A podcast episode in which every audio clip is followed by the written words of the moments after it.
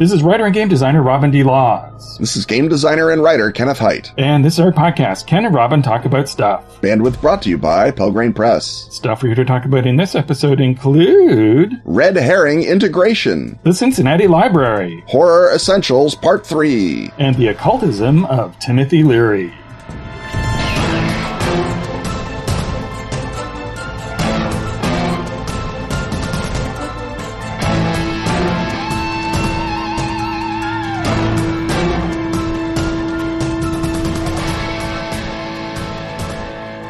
Meet pop-up juncture Nazis with both guns blazing. Open a whoop-ass can on European slavers in 1850s Brazil. Rev your furiously fast Ferrari through the underworld. If you've been itching to try your hand at some or all of these activities, you're in luck. That's because our friends at Atlas Games are launching an adventure subscription plan for Feng Shui 2. That's right, the game Robin designed. Members get free PDFs, early access to new adventures, and 10% off cover price. If the program gets 350 subscribers by January 1st, Atlas anticipates releasing four new adventures in 2021, plus more action-packed new material in the future. If you're interested in making this program a reality, Or if you just want your new supplements delivered right to your door, you should sign up for a subscription. visit atlas-games.com backslash FS2 subscription to learn more and subscribe. You'll only be charged when Atlas Games ships you a book, and you can cancel anytime. Learn more at atlas-games.com backslash FS2 subscription.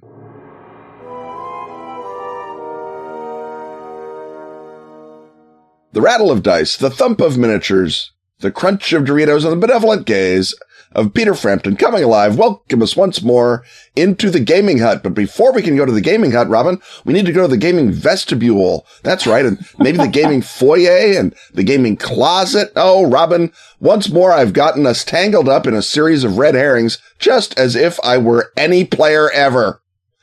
Because beloved Patreon backer Kevin Greenlee has asked us, once your players do invent their own red herring, how might you as a GM incorporate it in a way that's dramatically interesting? So note what I did there, Robin. I got us off on a red herring, but it turned out to be dramatically interesting. Turned out, well, question. let, us see. That's Yeah, up to well. the listener to determine. Right. Well, I mean, it's as interesting as the question itself, and we're not Right, going to promise reject Kevin because it's a good question. I feel. because uh, this is not the the 101 on red herrings, uh, which is of course a thing we always say. So much so that we've even put it on a shirt, Yep. uh, which is as uh, Kevin suggests that the players will invent their own red herrings. You don't normally Mm-hmm. need to build a full on sidetrack into a mystier scenario. The uh, players will uh, go ahead and do that. And the uh, the 201 on red herring is make the red herring somehow connect up to the main plot, uh, so that when you go off and uh, think that there's a werewolf motorcycle gang out in the woods, when you go out to the woods, yes, you encounter the werewolf motorcycle gang because clearly at least one of the players really wants that. But Mhm. then after you fight them, you go into the garage and you find the USB drive that leads you back to uh, the not the story, but the nexus of potential stories that you as a GM are prepared uh, to do. And so this, I would argue, is a 301 question because it's not about how to get it the plot back in the order that you thought it might be, but rather to make it dramatically interesting, somehow bring out something emotional about the uh, characters. And so the the way to do that, of course, is to uh, look at the particular character who is most interested in the red herring or most needs spotlight time, and then find a way to create a subplot that tells you something about that character, allows for character riffing, or advances continuity for that character. Continuity, of course, works better if you're running a campaign rather than a one shot. So have the red herring meaningful to the character uh, rather than only meaningful to the story. Right. That uh, it's not just a motorcycle werewolf gang. It's that one of the werewolves turns out to be, you know, their, uh, maybe not their long lost brother, but maybe the werewolf who ate their long lost brother. And they get some closure or they get an advance on the whatever happened to my long lost brother and what happened to him between the time that he, uh, vanished, uh, and he was eaten by a werewolf. Is there more to that story? But you've at least, you know, uh, laid a brick in that long running edifice. Another way to link the red herring dramatically is to make it thematically redound to the main uh, campaign or the main story or the main mood and tenor. And that can either be if you're doing a mystery of, of familial betrayal uh, and you go out and you uh, meet the werewolf cycle gang and you realize, oh, they're a family pack and the old gray wolf is the dad and the young red wolf is the rebellious son. Why it's similar to the actual mystery we should have been investigating.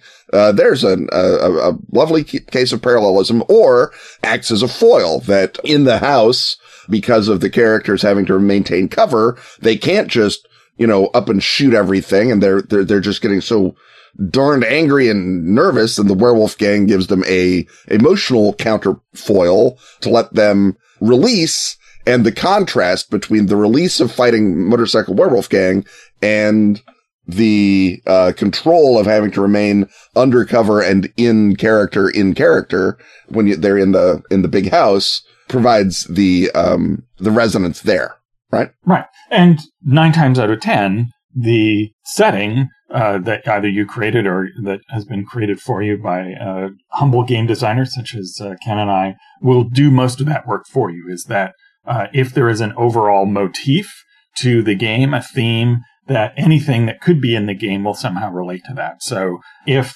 the werewolves are uh, in the Yellow King role playing game, uh, they will somehow relate to Carcosa and the reading of the play uh, The King in Yellow or related somehow to the uh, Yellow Sign conspiracy, and so that they will, uh, the game will have uh, created uh, player characters so that they relate to that main theme, and also the description of a werewolf or just the idea of what a werewolf might be in that will help solve that problem for you. So the uh, werewolves that the players will decide to go and find in the woods in Yellow King will have something to do with reality horror and uh, the breaking down of uh, emotional and mental barriers. And if instead uh, they are uh, werewolves in a Trail of Cthulhu game, they first of all will turn out not to be werewolves at all. They'll be some uh, weird, slimy Rugose thing vaguely reminds people of uh, werewolves, but when you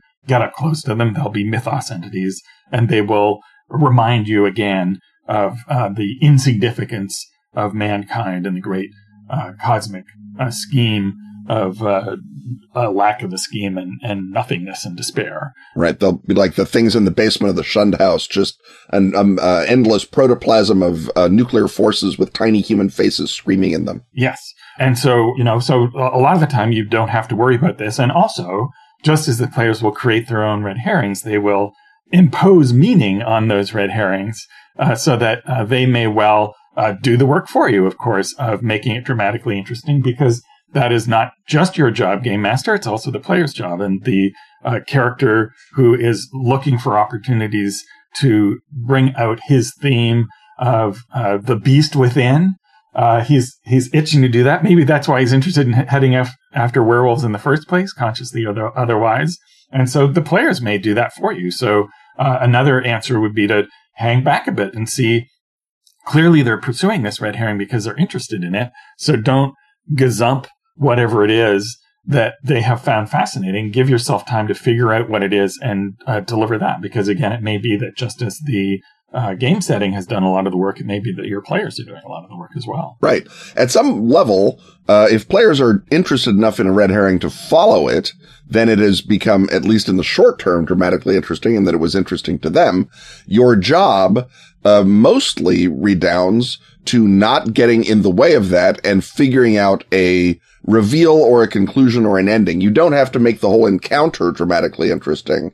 Um, and again, in, in one that's just an emotional counterweight, you don't even have to come up with that ending. You just have to make sure that the, this, that the red herring doesn't drag on long enough that it becomes, uh, tiresome. But, uh, really the only thing you need to come up with is, is one reveal, one moment that the, uh, a seed pearl that the players can then crystallize, uh, their own retroactive or emergent story out of. And that can be, you know, as you say, you, you pick something from, from one of the players backstory or one of the players story arc and moving along. It can be a bit in a, a, threat that you've been building that's separate from the immediate mystery. So rather than tie into something in the campaign's past or in the player's past, uh, it ties into something in the future that the uh, werewolf cycle gang are all showing signs of, um, uh, of, of drug use and that they've been chewing plants that uh, uh, grow in Tibet, that they're all Lumina mariphasa addicts because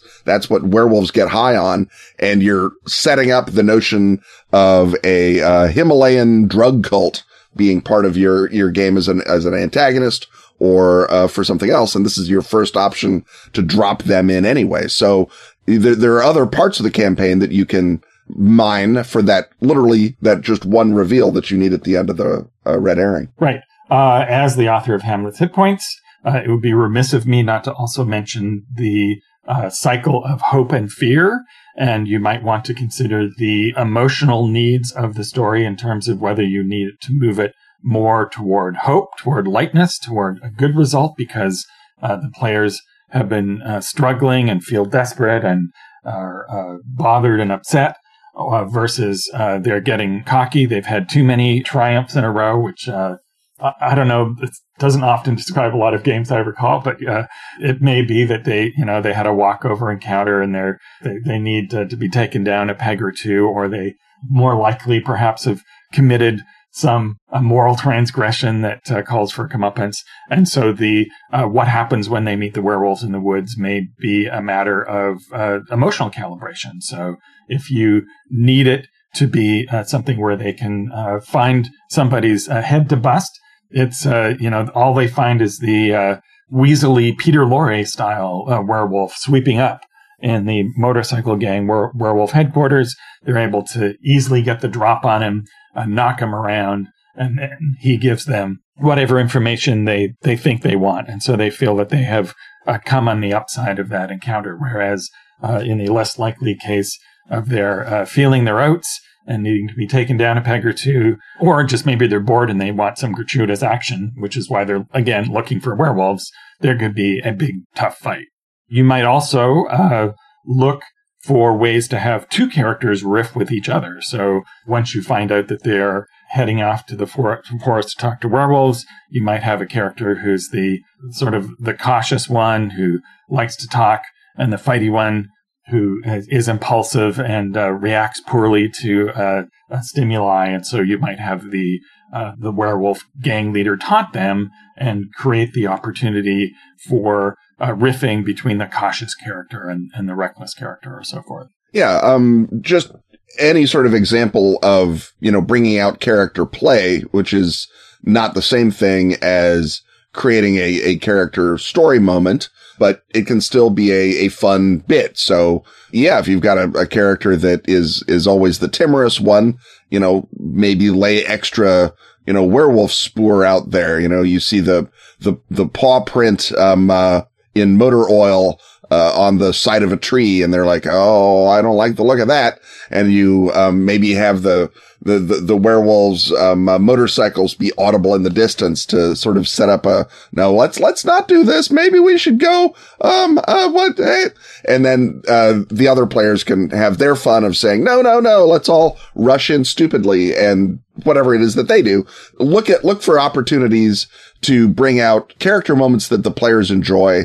Again, don't turn it into a, a chance for the, players to derail their own red herring, which believe me happens more often than you want it to. Uh, red herring derailments uh, injure a surprising number of Americans every year. That's right. You you would not think that because they they just uh, lay there dragged across the trail by by um, uh, groundskeepers, but it turns out it's it's more hazardous than that.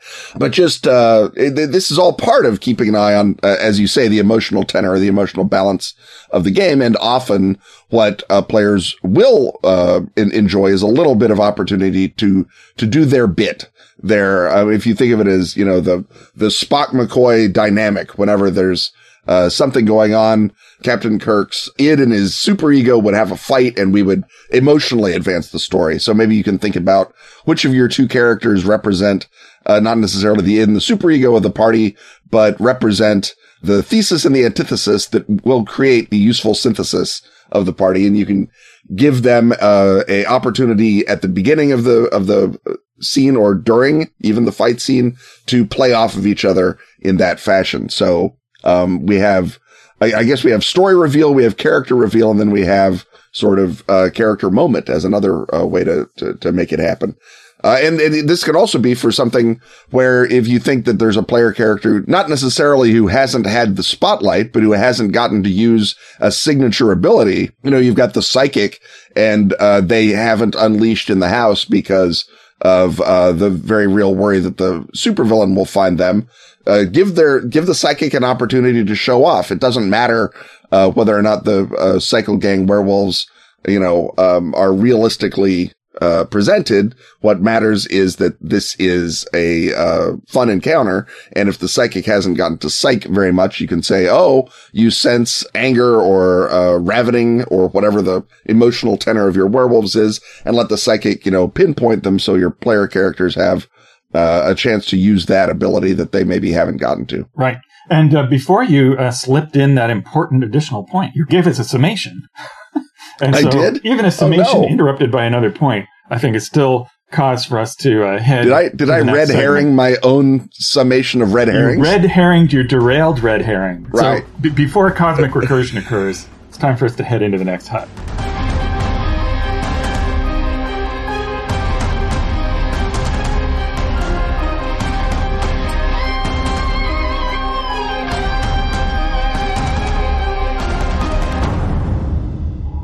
The second edition of Mutant City Blues by Robin D. Laws. And now with added Gareth Ryder Hanrahan. Is now in print from Pelgrane Press. Grab your Quade diagrams and solve the crimes of a near future where 1% of the population wields superpowers. As members of the elite heightened crime investigation unit, you and your fellow detectives solve crimes involving the city's mutant community. When a mutant power is used to kill, you catch the case. When it's a mutant victim in the chalk outline, you get the call. New features include the ability to go beyond the badge with a private investigator campaign frame, a simplified push system to amplify your investigative abilities, expanded chase rules, and a spiffy new cover by comics artist extraordinaire Gene Ha. Find it at your favorite retail store. Or use the voucher code DIAGRAM2020 to get 15% off at the Pelgrane store.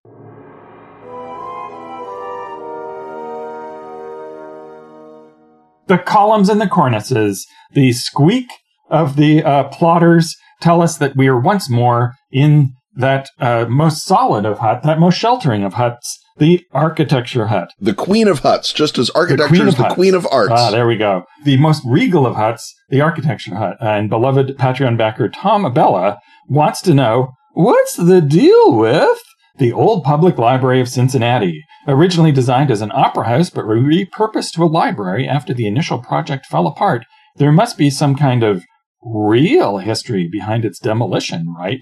And so you may hear, attentive listener, that some Cincinnati things coming up again because in episode 333, the suspiciously numbered 333, we were asked about the Cincinnati subway another cool thing that Cincinnati once had and then doesn't anymore. And in fact, I'm beginning to think uh, that Cincinnati specializes in formerly having cool things. Like, for example, you know, WKRP after Johnny Fever left, I think, uh, I think nowadays it's like a 790 the 5, which is an all Maroon 5 and Maroon 5 side project radio format. Right. So yeah. everything cool in Cincinnati is in the past and, and destroyed.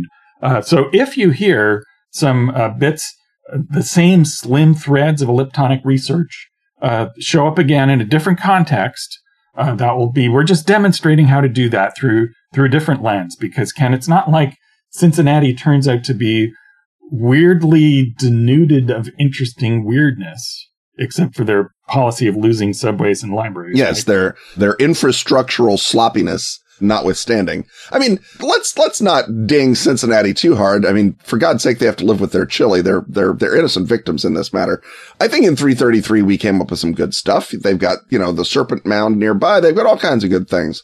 Don't don't um, uh, walk around with your head uh, slumped down, weeping into your filthy excuse for a chili, Cincinnati. I mean, uh, you're you're good people, and you you've got weird nonsense. It's just that you keep misplacing glorious infrastructure, and Robin and I have to ding you a couple of points for that.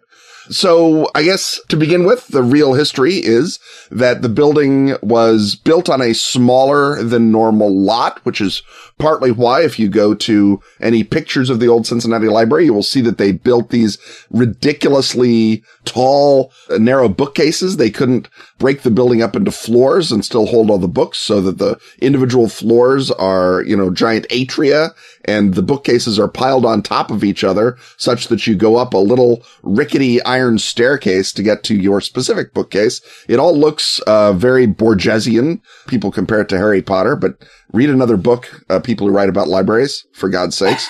and so the, the structure itself was cramped and crowded and was always cramped and crowded, but there was not a ton of public money and there was other things to do, like destroy your perfectly good subway. So it ticked along just fine. They uh, hired a faultless modernist architect to build a faultlessly modernist building across the street. And then they tore it down between January and June of 1955. They did all the moving, took the books out. It was also a very old building in uh, 1874 was when it was put up. So it uh, had infrastructural problems that would have been very expensive to fix. This is not an excuse. This is an explanation. Yes, this is not a case where everybody went, how can we possibly destroy this no longer practical but a beautiful library? It was like, oh man, this place is a rat's nest and the paint is peeling off and it's only a matter of time before someone, you know, does a header off one of these picturesque but extremely dangerous uh, yes. spiral stairs and drops down four stories into the Shakespeare section. So there was, uh, Cincinnati was very enthusiastic about going to its new modernist uh, library. Uh, there's one holdover. The original archway for the old library uh, had the heads of uh, Shakespeare in the middle over the archway and uh, Milton on one side and Benjamin Franklin on the other side. And those heads were moved to a garden in the new library. And so the uh, the three magical patrons of the library, their their power was uh, preserved and, and moved. Their genius loci. Yes. So uh, the the question then becomes, what exactly is is is the weirdness that, uh, in addition to fear of someone falling down the library to their death, uh, would have necessitated this uh, change. And so if we look back at the uh, architect of the original building, the interior was done by uh, someone named William McLaughlin. Uh, it was a high uh, Victorian uh, style, as we've suggested, all sorts of cast iron. And McLaughlin hails from Duluth. And because we run out of things to say about Cincinnati, let's look at Duluth because Duluth is the zenith city. And of course, the zenith is an imaginary point in the celestial sphere, the highest point that can possibly be above your head wherever you are. And uh, therefore, this suggests that the uh, original plan of the library through the uh, zenith uh, powers of William McLaughlin was somehow to situate Cincinnati in the sphere, in the heavens, in the cosmos. And so the question that we have to ask ourselves is why did they find out that the actual zenith was across the street, or why did they need a different cosmic spire for this invisible axis mundi that is the uh, the library. And uh, we've looked at other Cincinnati weirdness before. The uh, January twelfth, 1916 skyquake, which shook the downtown, suggests that uh, some assault uh, from the heavens, uh, from a nadir perhaps, if, if not from a zenith, occurred and perhaps shook the library on its foundations. Again, I think we have to reject the uh, 1899 incident in which a horse's jaw swelled up has just I, I, feel just, like that's a coincidence, really. Yeah, yeah, um, and that, of course, is part of the great uh, kissing bug wave of 1899, all across the entire uh, northeast of the U.S., where uh, strange invisible beings were uh, biting people. But that's uh, weird, but I think, right. unrelated to the library. And, and you can't get a horse into the library, especially a small one. Not in that library. There was no space for a horse. That was one of the problems. The new library, I'm sure you can put a horse in. Only a modernist horse, though. Of course, of course, of course. Uh, in 1955, there is a gigantic UFO flap over Cincinnati, uh, many, many sightings, and indeed a case of mysterious red goo that fell from the sky uh, reported in July, which means after the library had moved, and then followed up by mysterious men in black. So you can imagine perhaps, as you say, the Skyquake announcing that the Nadir had found the new Zenith and was, um, uh, uh, opening uh, its salvos against uh, Cincinnati. Uh, no doubt all manner of, of weirdness went on in the 20s and 30s that we must have talked about earlier. And then in the 40s and 50s, the forces of the Nadir uh, move in and you get a massive number of UFOs all up and down the whole uh, Ohio River. nothing to do with the fact that they're right near Wright-Patterson Air Base. in Dayton, where they're flying experimental aircraft. That's ridiculous. You would never have anything to do with all the UFOs sighted in Cincinnati in the 40s and 50s. Yeah, I would I would sooner believe that this has to do with a swell jaw of a horse. Exactly. And when you start talking about men in black showing up, that's where I think we can start saying something must have gone on. There must be, you know, tulpas afoot or uh, investigators from the hollow subway universe or, or something else is going on that is tied up and that the move of the library may have been a defensive move that the old cast iron interior was just drawing off too much power and, and, and creating a, a vile vortex, perhaps. And that the move across the library was intended to sort of castle, uh, Cincinnati's triune literate genius loci, Shakespeare, Milton, and Franklin, uh, into a new, uh, geomantically insignificant place, uh, so that they could be hidden, uh, from the, from the UFOs because the UFO flap does indeed uh, taper off in the latter part of the 1950s. The move must have worked, or perhaps the United States moved its secret aircraft testing program to Nevada. Who can say? But either way, the castling, I think, is, is the real thing that's happening. That there's some, perhaps an ill-advised signal that Cincinnati is, as you say, the, the, the true zenith. Um, attracts a lot of attention. And then as the forces of the Nadir are closing in, they, they switch it out. And, uh, there's one last battle in the skies, the red goop of which falls down on Cincinnati. And then the, the, the black, the men in black tulpas or possibly Air Force investigators, uh, show up to, to clear it all out. Uh, well, I think that's, uh, an excellent answer. Uh, not least because it uh, means that I don't have to try and fit in the rain of birdshot that uh, continually dropped from the ceiling of the uh, John W. Lingo hardware store 31 miles away in Lebanon, Ohio, six years after the original building of the uh, library. You can, I suppose, posit that this was a, uh, a sign that the uh, original Zenith had been misplaced. Uh, but that, I think, when you look into it more, it's because there was a shooting of an intruder earlier and uh, perhaps bullets were falling from the ceiling of the the library. But I think that's that's yet another story that Ken, I think, has nothing at all to do with architecture, except I suppose the architecture of the, the hardware store. Right. Yeah. Which is probably, you know, and nothing against it. It's probably just, uh, turn of the century cracker box. Not, not particularly distinguished. Maybe there's a cornice, lots of cornices in that era, lots of, uh, uh, Greek and Southern Italian immigrants. So I'm sure it had lovely terracotta work, but Right. Still, certainly not built by William McLaughlin. Not a William McLaughlin cast iron tulpa maze slash geomantic magnet point. That not one of those. Well, uh, I think Ken, having explained everything, yes, it's time for us to move on to yet another segment in our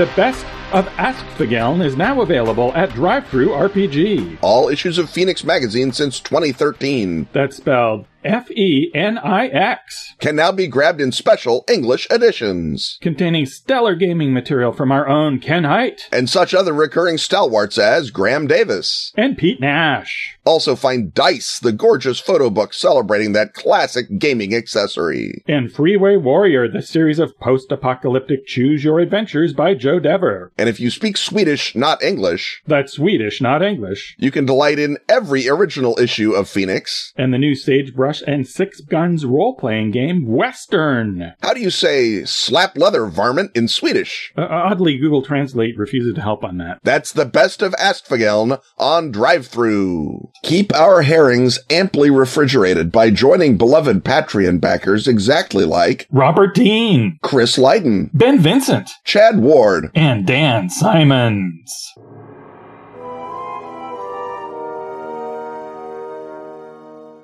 The whir of the projector, the coil of cigarette smoke arcing up through the beam, whatever that is on the floor. It's getting stickier because we keep coming back to our seats in the center aisle of the cinema hut, uh, because we're covering the horror essentials. And it's not just, uh, the horror of, uh, the cinema floor. It's not even the horror of, uh, having to watch movies in black and white like an animal. It's the horror genre. And we, we left off last week in the tail end of the 1930s with the firing of Carl Laemmle from Universal and the end of creativity at the Universal Studios. I think we're going to pick up one last Universal classic, and then technically another Universal classic, one that sort of is the exception that proves the rule. And then we're going to talk about an even better studio than Universal. Uh, so Robin, let's start us off with the, the Universal monster that we've missed. Right. It, it turned invisible on us. Right. We gave everybody a week Mm-hmm. in order to uh, tweet at us and say, I can't believe you left out The Invisible Man by 1933 by James Whale. Were you trying not to mention too many James Whale movies in one segment? And uh, really, honestly, I just misremembered the date on that. I, because it is so slickly produced and because I don't think of Claude Rains, the brilliant star of that movie, as having his career starting in the early 30s. Right. I uh, was planning to include it uh, this time around, and and to my shock and horror, uh, I discovered that uh, the date was 1933, not in the uh, 40s at all. So this again is another classic literary adaptation, as all of as many of these early horror. Uh, classics uh, tend to be. Uh, it captures, I think, H.G. Wells's most overtly socialistic message of his science fiction and horror works, which is that if society can no longer see you, can no longer hold you accountable, if you are uh, able to just stand outside invisibly watching everyone else, and if, inevitably you will be dragged down into uh, becoming a monster yourself. And uh, it has the great image of the, the the bandages that he has to wrap around his head in order to become uh, briefly visible. That is uh, again another resonant visual horror image from that era, and a uh, produ- production that, as I suggest, is uh, a lot slicker and more lavish than you would expect from 33. That is certainly true. I, I, I think I'd mentally counted as sort of a second tier James Whale, although as you say, it, uh, it does what it says on the box and it does it really well. 1941's The Wolfman is what I was mentioning when I was mentioning our last uh, gasp of Universal horror, directed by George Waggner, possibly more importantly written by Curt Siodmak, um, who is the brother, I believe, of the great noir director Robert Siodmak. And it created the werewolf mythology as we have come to know it. Uh, the werewolf, of course, is the, is the classic monster that is without a great novel. The novel, The Werewolf of Paris is about a ghoul, for example. Um, there is no great werewolf novel. The ur text, therefore, of what we think of as the werewolf is this movie and this teleplay. And of course, Lon Chaney Jr. giving, I think, the performance of his life, Robin. I don't believe that he's ever been better than he was as Larry Talbot, the, the man who is bitten by a werewolf to become the titular Wolfman. It has the, the great, uh, poem, even a man who is pure in heart, which is, uh, possibly one of the greatest pieces of poetry of the 1940s on or off screen, as far as I'm concerned. And then, uh, certainly one of the most effective. It's got the whole mythology, uh, the pentagram, the full moon, uh, the transformation, the silver bullet, the, the whole, the whole nine yards.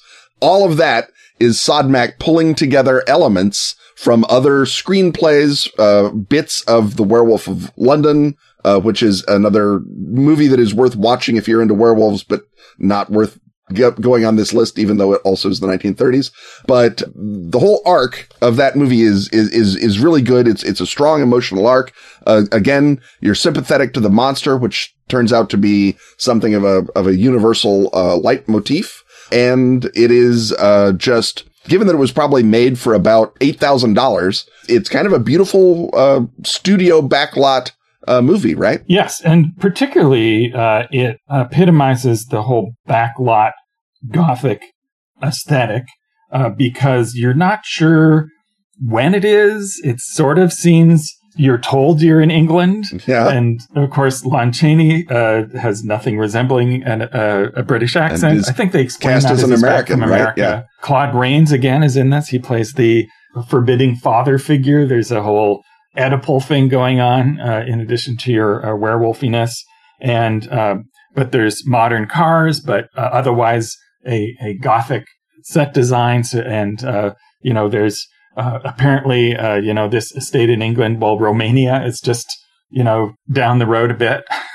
And uh, you can go there and find your sinister fortune tellers with their uh, Eastern European accents.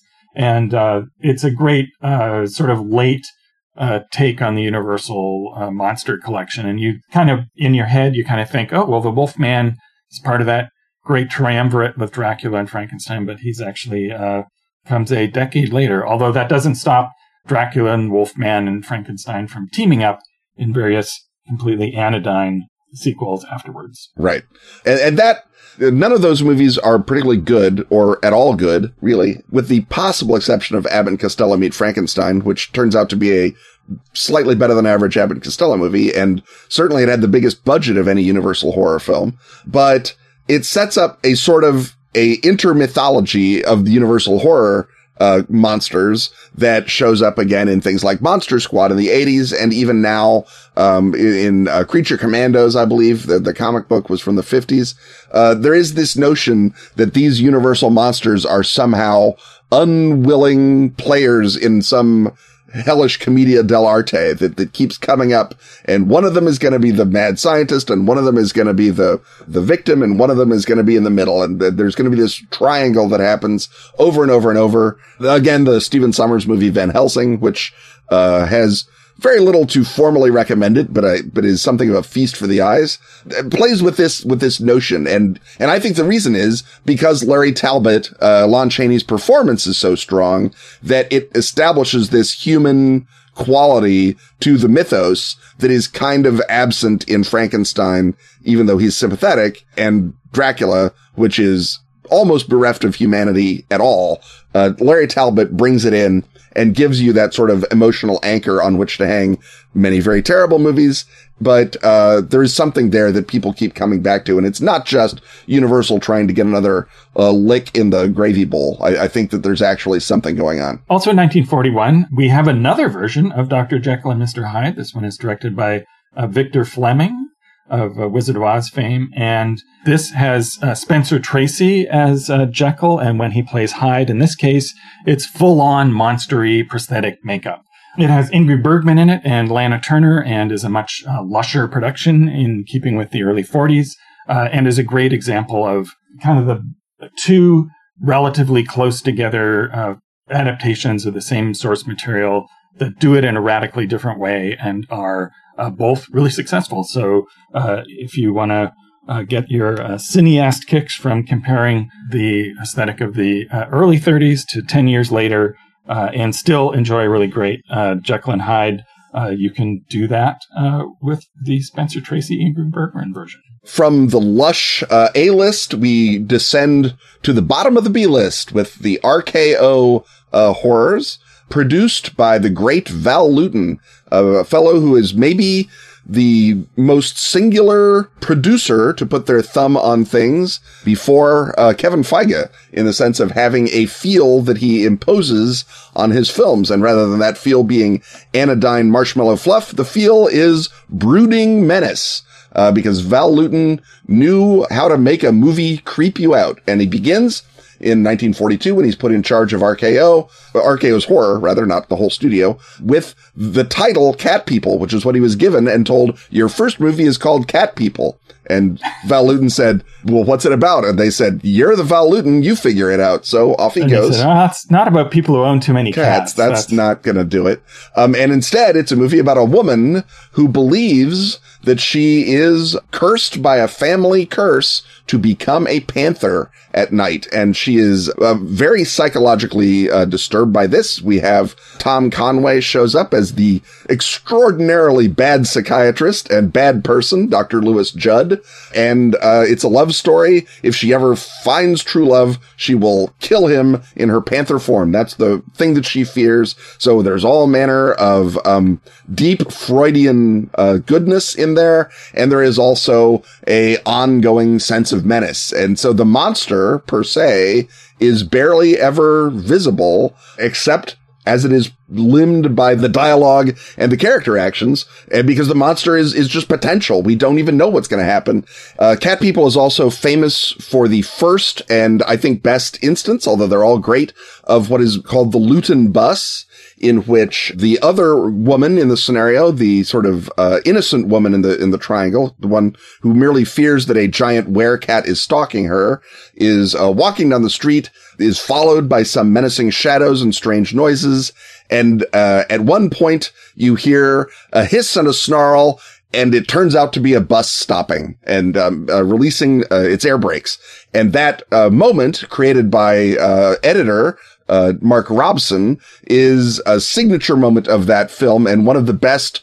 It's not so much a jump scare as a jump reliever, but it is a signature moment in, I would say, not just this movie, not just 40s horror, but I think for all time. It, it's one of the great suspense moments uh, Lewton and Tourneur and his, uh, his team do it in other films, but in this one, it's the first and the best. And, and that's uh, Jacques Tourneur, the director of this film and the director of the next one we're going to talk about. Yes, uh, the, the, the great Jacques Tourneur, who, who, sort of cuts his teeth on on Val Lewton films because Lewton is also uh, very very good at, at spotting talent and promoting them as rapidly as he possibly can. Right. So there's a whole cycle of uh, Lewton produced films. And uh, what they have in common is atmosphere, a sort of a, a sense of eeriness and dread, which uh, the thing about atmosphere is it's relatively inexpensive uh, to produce. And so, and RKO was a, a second rank studio at best. And so they needed to keep a budget. And the eeriness of uh, Lewton sort of seeps out like smoke under the uh, door threshold to other films. And so even something like The Woman on the Beach, uh, an RKO sort of film noir romance directed by Jean Renoir, the great French uh, director during his brief uh, Hollywood period. It's a film noir romance with Robert uh, Mitchum and uh, Joan Bennett. And you can just sort of, it, but it just has all this strange quality. There's like a long sequence about a sea grave that impacts the mood, but nothing else. And you can just imagine that there's a, an imaginary panther just over the next way who doesn't quite come into this one. So there's this whole eerie feel that uh, inflects uh, the uh, works of the whole studio. And uh, we're going to mention another Tourneur Lewton film, and that is I Walked with a Zombie, uh, which is the carries this feeling of subjective menace. Is there really anything supernatural going on, or are people uh, just getting the mythology of Haiti working its its wiles on them and uh, is another sort of moody it's not violence it's not menace so much as as unease and an unease that uh, I think transcends while also uh, evoking its uh, the Hollywood imagined Haiti, the backlot Haiti. Uh, there's two other um, sort of key takeaways from I Walked with a Zombie over and above, as you say, its masterful atmosphere of un- unease.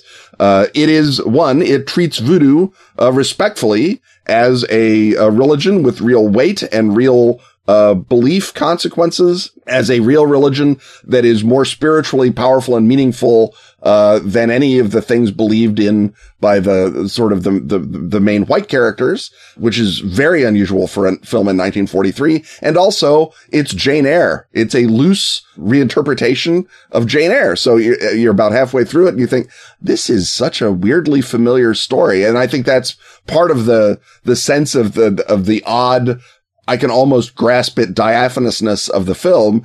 And then when you uh, twig to the fact that it's Jane Eyre, that, that adds another layer of sort of mythic power, uh, to, to a, again, uh, relatively short and, uh, very, very, uh, cheaply filmed, movie that is nonetheless rich and uh, rewarding to watch. So there are a lot of different uh, Lewton films. Uh, in the DVD era, there was a, a Lewton box, which was a must-have. I'm not sure if there's a equivalent on Blu-ray or if they've been split up between different titles. But a lesser known one that nonetheless is extremely influential and is sort of the basis of Rosemary's Baby and uh, all sorts of other modern day Coven movies is The Seventh Victim from 1943. And this is when Mark Robson uh, graduates from editor to uh, director and uh, gives you uh, a pretty early, I think, satanic uh, conspiracy, which of course is an, an image that doesn't start with this movie, goes way back into uh, real history, but yep. is going to continue to have uh, an effect on uh, on culture. But this one is also notable for its uh, sense of neurosis and menace, and and that uh, theme because of this movie, I think, carries through almost all other uh, Coven movies, even to an extent that the initial material doesn't necessarily require. One of the uh, things about this movie that's worth mentioning is that uh, Dr. Judd comes back from uh, Cat People to play an even oilier version of himself. Uh, this is the sort of thing where you kind of wish that uh, they could have gotten George Sanders. It's not that Tom Conway doesn't knock it out of the park as the creepy and disturbing Dr. Judd, but you just are looking at him and thinking, oh, George Sanders would have been even oilier. Uh, but it's still, it, it's an amazing, it's a really good performance. Um, it's a terrific film. There's a lot of levels built into it. It is not a lazy film in any way, although again, it's, it's barely 70 minutes. You know, it, it had the same $125,000, $130,000 budget that, that all the Tourneur or all the Lewton RKO films had. If you want to hear me go on about it at great length, you can dial up the Monster Kid radio podcast uh, the episode talking about this film, I talk with uh, beloved Monster Kid uh, Derek Koch, and we go off on this movie for I think longer than its running time. We spend talking about how great the film is, and it is. It is just there, there. There is another great Lewton bus moment. There is a walk down a hallway that may be one of the best walks down a hallway in all film history. It's just an, a, a, terrific, terrific movie. The sweet, innocent girl character is shown to have definite emotional uh, depth and and left turns uh, in her. It's not a simple film in any respect, and it is a uh, a real. It's it's a real gem, and it's not one that people have, have heard of as much. And so I think you can sort of show off if you watch the Seventh Victim and can then uh, praise it. Maybe not for seventy two minutes, but you'll you'll get some some nods from the cognoscenti. Robin, I feel like that will happen. Right. And, and it's RKO. They couldn't afford George Sanders. They had to go with his brother, Tom Conway. So next we have one of the, uh, I think this is our first classic ghost movie.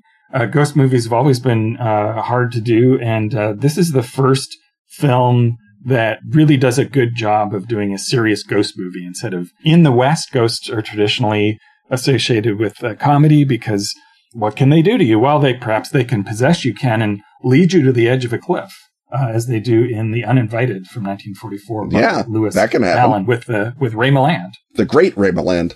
I feel like um, at some point you you watch enough Ray Milland films and you start saying, "Wow, this was a really good performance for Ray Milland," and you just say, "Wow, that was Ray Milland." He's terrific in it. It's a couple of Americans who buy a house in England on a on a whim and discover that that's a terrible idea for so many different reasons. It's uh, pre Amityville, so it's not actually about economic precarity. It is about uh, romantic precarity and knowledge of who you are. Uh, is this is the sort of undertone in it, and it is a terrific uh, film. It is a terrific ghost story. It is, I think, one of the first movies to have a real haunting as opposed to something for Bob Hope or whoever to run in and say, ghosts, go, go, go. Uh, it is, um, it's, it's serious. It's, uh, atmospheric. It gets remade every so often. And it was very influential on uh, on ghost movies uh, ever after. It's uh, one of the movies that you watch it and it's going to feel super weirdly familiar the entire time that you're watching it, and it's because you're watching the movie that all other ghost movies kind of ripped off. And uh, we're going to end with another uh, influential. Uh, first, or at least the first good version of that that led to all the other versions afterwards, and that is the horror anthology. We're going over to the UK for Dead of Night from 1945, directed by Basil Dearden, who is mostly specialized in British crime flicks, but is one of the directors here. And the most famous of the uh, segments here, there's like a framing sequence where there's people are talking about horror stories and they recount these. Uh, so basically, each episode is kind of like a precursor to the Twilight Zone. And the most famous one is the Michael Redgrave uh, ventriloquist uh, episode, which uh, just as the uninvited lays down the template for ghosts, this lays down the uh, basics of the very specific uh, ventriloquist dummy horror uh, subgenre. Yeah, the ventriloquist dummy does get all the sort of attention. The uh, uh, ventriloquist dummy segment was directed by uh, Alberto Cavalcanti. Dearden did the frame story and the sort of Dickensian oldest ghost story in it, a, a, a bit called The Hearse Driver, um, based on a short story by E.F. Benson. Um, and that one starred, uh, Miles Malleson and Anthony Baird.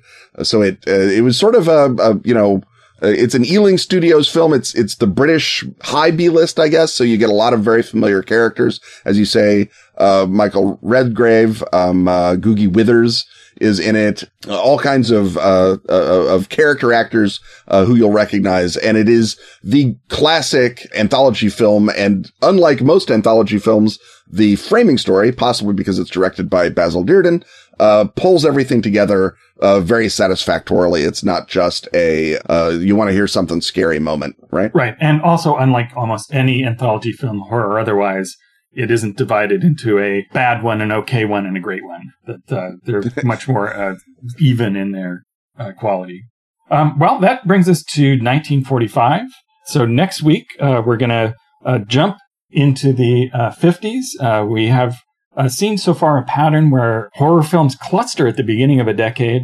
I don't know if there's if that's going to hold up over time. I suspect it isn't. but next time, I think it's time for some science horror and uh, some post nuclear dread. So we'll pick that up again uh, a week from now. But however, we're not done this podcast because uh, we have another segment on the other side of this exciting commercial message.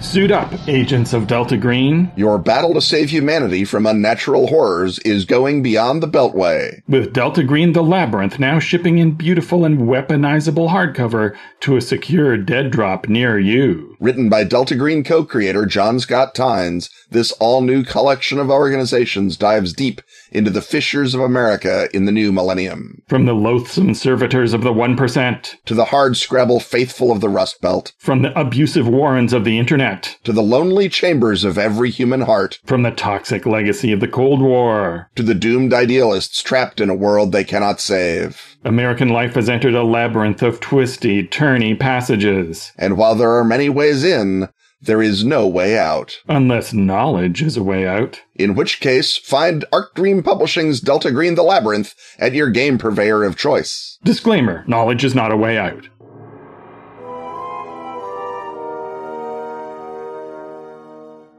It's time once more to wend our way up the creaky cobweb stairs, but oh, the stairs are kind of swirly this time, and uh, King Salamander in his portrait, he's there with Hendrix, and uh, Oh, things are getting a little psychedelic. And oh, is the consulting occultist wearing a paisley smoking jacket? Why, yes, because we're here to talk about the occultism of uh, LSD uh, aficionado and advocate uh, Timothy Leary, who was a uh, iconic figure in the late 60s and early 70s. The documentary film by Errol Morris, My Psychedelic Love Story, is now on Showtime if you get Showtime or something that in another territory licenses stuff from Showtime, check it out. Uh, it is a profile of Joanna Harcourt Smith, who was Leary's girlfriend, companion uh, during his uh, fugitive era in the uh, late 60s and uh, and early 70s. And it's a typical great Errol Morris profile film where he just lets his main subject talk and then uh, illustrates that as need be, with in this case suitably trippy graphics. But Harcourt Smith's life is full of amazing strangeness, even without the Leary bit. Uh, but one of the things that is briefly mentioned in it is that during his uh, his fugitive years, uh, while he's uh, fled the U.S., he's escaped from prison, he's in Switzerland, and uh, he starts getting obsessed with the tarot. And it turns out he's really into uh, Aleister Crowley and thinks he's somehow Crowley's reincarnation. Which, for someone born in 1920, this brings up the whole reincarnation question.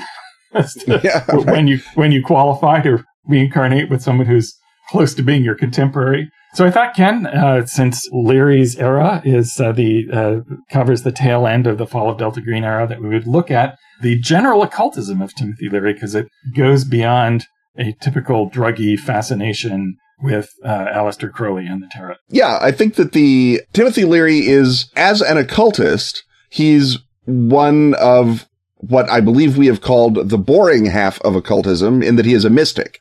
He comes at occultism via, obviously, his uh, transcendent drug experiences and the notion that psychedelic drugs will take you out of yourself and allow you to perceive the universe without uh, the tiresome attachments to the physical that we so often have to deal with, and that a psychedelic experience is one of the ways that he uh, that he tried to do it. He um, uh, tried all manner of other methodologies to uh, leave the body and engage in sort of outside thought. He was a uh, devotee of Tibetan Buddhism as well as other sorts of depersonalizing uh, mystical disciplines. So he sort of backs into the the tarot and Crowley and the rest of that, not necessarily because that's what mysticism ineluctably leads to, but it's what being a somewhat sloppy contrarian thinker in the 1960s leads you to, because of course, this is when Crowley is having his great revival. You have uh, Jimmy Page briefly experimenting with Crowleyanity and buying Crowley's old house, Boleskine Manor. You have Crowley turning up on the cover of Sgt. Pepper's as one of the people we like. So all Beatles fans immediately, you know, figure out who that guy is and, and go into it. And you have the sort of uh, hippie culture that is similarly overlappy in a mystical way with alternative modes of thinking, uh, or alternative modes of avoiding thinking, which, uh, the occult is, uh, amply suited to be. And so the tarot cards blow up then, I think not just for Timothy Leary, but, you know, globally. Uh, you, you suddenly start seeing the, the Rider Waite deck showing up and it shows up in a James Bond movie, for God's sake. It is mainstreamed uh, by the time that Leary is into it. And so the, uh, uh, the notion of Leary, you know, following some sort of path into Crowley or into uh, occultism per se is maybe a little bit overstated because he was always about methodologies by which you, you sort of rotate your perception. He, he, prefigures in a lot of ways Robert Anton Wilson, and I feel like Robert Anton Wilson would probably have said, yeah, absolutely. Um, a lot of my notions of the playful occult uh, come out of Leary's notion of the arbitrarily selected viewpoint. And, uh, he goes back again in, in the early sixties. He's dealing with sort of the tag ends of the Gurdjieff, uh, phenomenon. Right. In, in 63, he sets up uh, something called the Castalia Foundation, which is his organization to find transcendence without drugs. And that, that is the Gurdjieff influence comes in there. And then in 66, Mm-hmm. He sets up the League for Spiritual Discovery. So just take a moment to acronymize that because it's it's very very clever. And so uh, he's interesting is in this phase where he's sort of a quasi cult leader because uh, unlike a lot of self-proclaimed uh, masters of the transcendent, he's a little careful about not at, least becoming that kind of destructive leader. So, for example, the League for Spiritual Discovery, which uh, seeks transcendence through uh, LSD, there's only 360 people can join.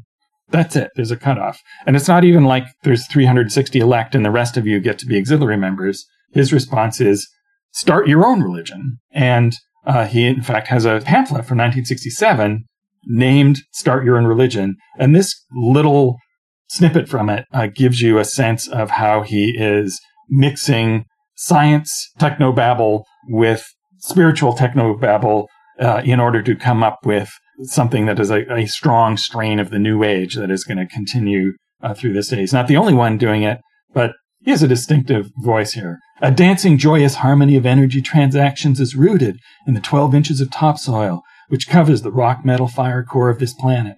Into this Garden of Eden, each human being is born perfect. We're all born divine mutants. The DNA code's best answer to joyful survival on this planet. An exquisite package for adaptation based on two billion years of consumer research, RNA, and product design, DNA.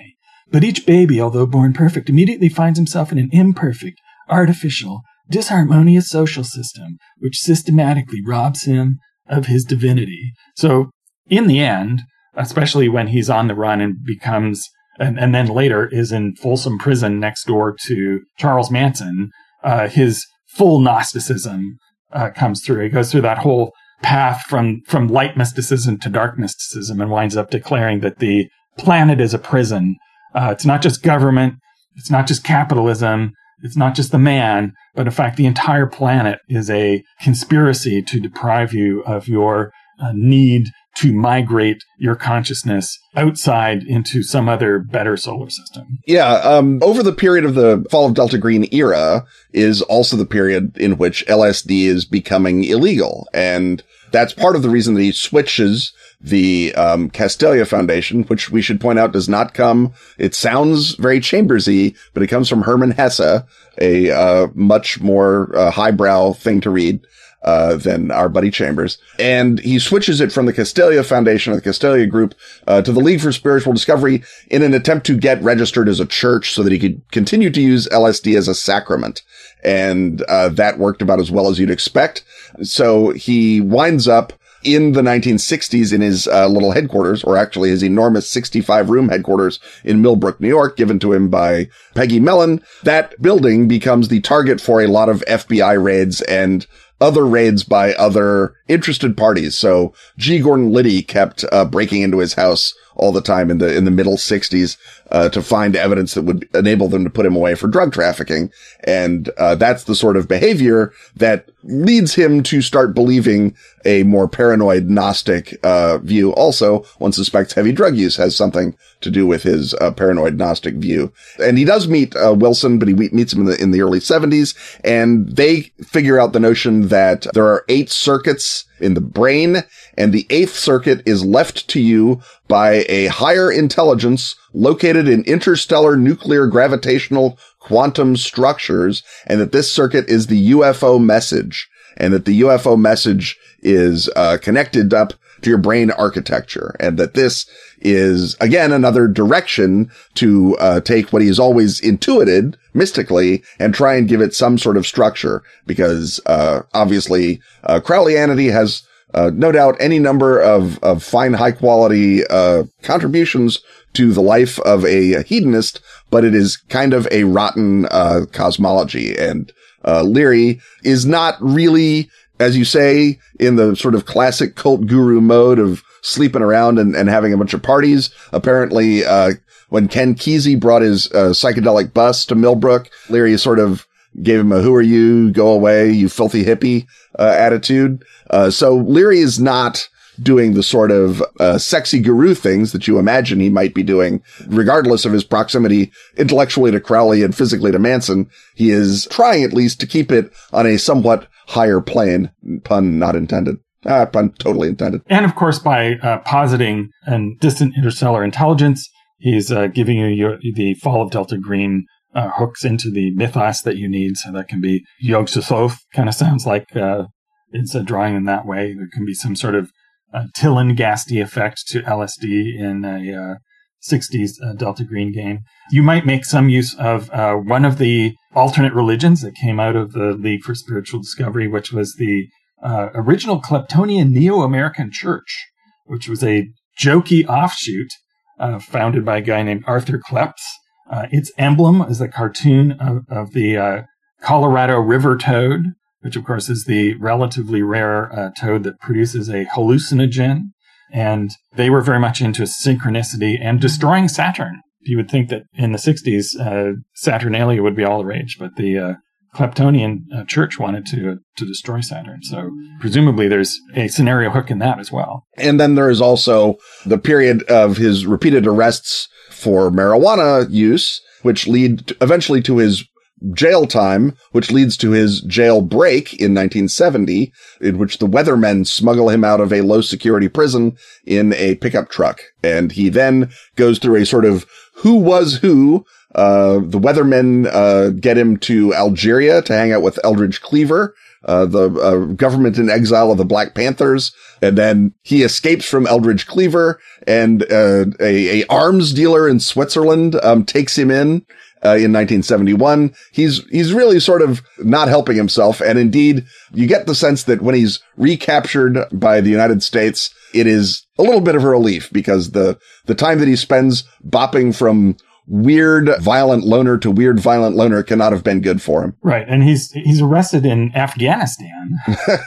and in the uh, Errol Morris film, uh, Joanna Harcourt Smith is like, well, I'm not a conspiracy person, but I suspect that there was a conspiracy involved in it. It's like, there were totally, cons- you've laid out all the detail of a completely unremarkable American action to get Leary was considered by Nixon as like ideological enemy number one. And he exerted a lot of effort to get him uh, recaptured and uh, put in Folsom. And, you know, obviously prison wardens have a flair for the theatrical and that they put him right next to Manson so they could, they couldn't see each other, but they could have conversations. And of course, Manson said a whole bunch of creepy stuff to Leary about like, yeah, they, they had you put away so that I could continue your work, man. And Leary was like, it's not my work.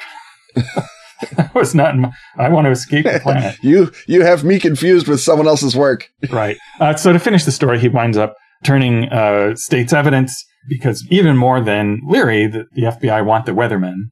Uh, so he uh, leads them to the, the weather underground in a compound. It's unclear to what extent that actually helped them track down the, uh, the weather underground, but he went into witness protection for a while.